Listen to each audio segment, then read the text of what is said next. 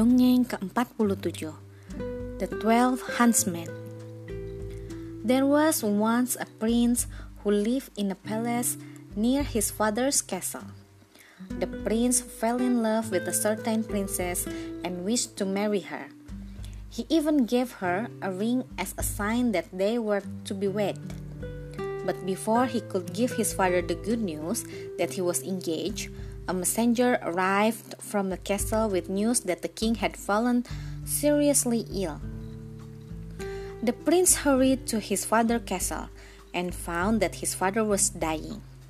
My son, the king gasped, here is my last wish. I want you to marry, and he named a princess who lived in a far off land. The prince was so upset to see his father dying that he could not think straight about what he was doing.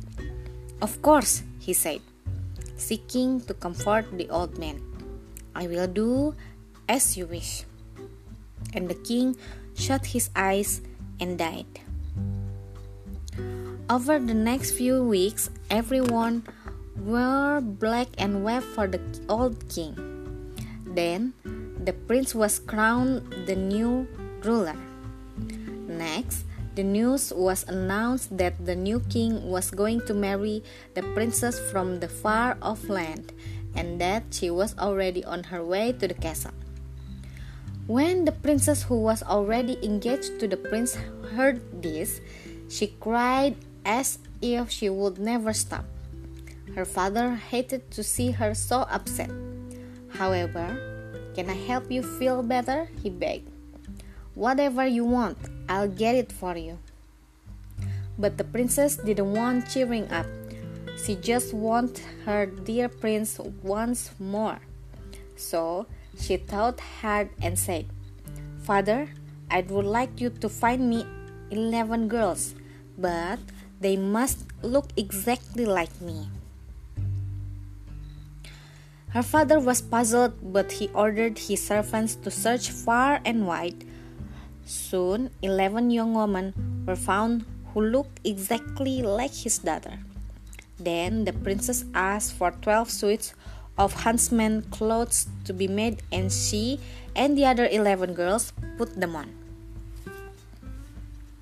She said goodbye to her father, and she and the girls set off on horseback to her sweetheart's castle. The disguised princess boldly asked to see the king. Her heart fluttered as she saw her beloved, but he did not recognize her. The princess asked if he needed any huntsmen. The king thought the twelve men looked so smart that he found himself saying yes. Now, the king had a pet lion who knew all sorts of secrets. That evening, as the lion sat at the king's feet, he looked up at his master and said, Your twelve new huntsmen are already are actually twelve girls. No, surely not, said the king in great surprise. Prove it. All right, said the lion. Order some peas to be scattered in the hallway. Men have a firm step so when they step on the peas, they will squash them, but girls will trip and slip. The king thought that was a great idea and ordered the peas to be scattered in the hallway. Little did he know that his cousin, a duke, had overheard everything he said. The duke liked the boldness of the girls and thought he would try to help them. So he crept away and told them of the lion's plan. Next morning, the king had the twelve huntsmen called before him. They came into the hallway where the peas were lying and stepped firmly on them and squashed them all. When they went away again, the king said to the lion, You are wrong.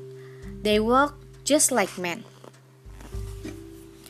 The lion replied calmly, Someone must have told them about our plan with the peas. But the king had lost patience and no longer believed him. The next day, the king called for the twelve huntsmen to lead him on a hunt through the forest, and they all set off. As they were riding through the trees, a messenger rode out to meet them with news that the king's new bride would be arriving at the castle that very day. When the princess heard this, she felt as tough as her heart were breaking and she fell to the ground in a faint.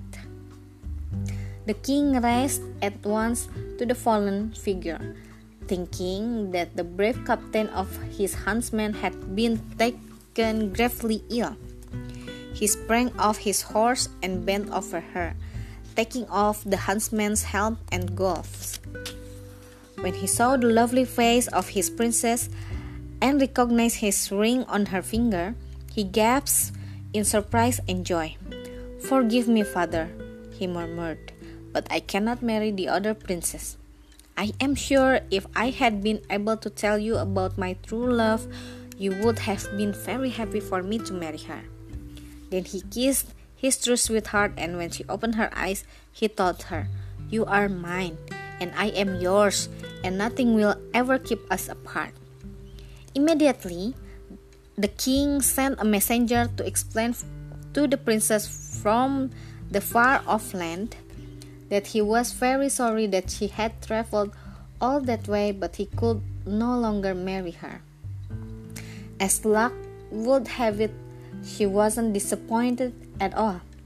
She had arrived at the castle and immediately met the Duke, with whom she had fallen in love straight away.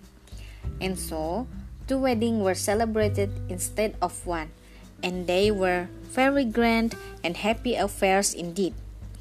Hundreds of guests ate, drank, and danced for three days and nights, and the lion was the guest of honor, of course. Dian, terima kasih telah mendengarkan. Selamat malam.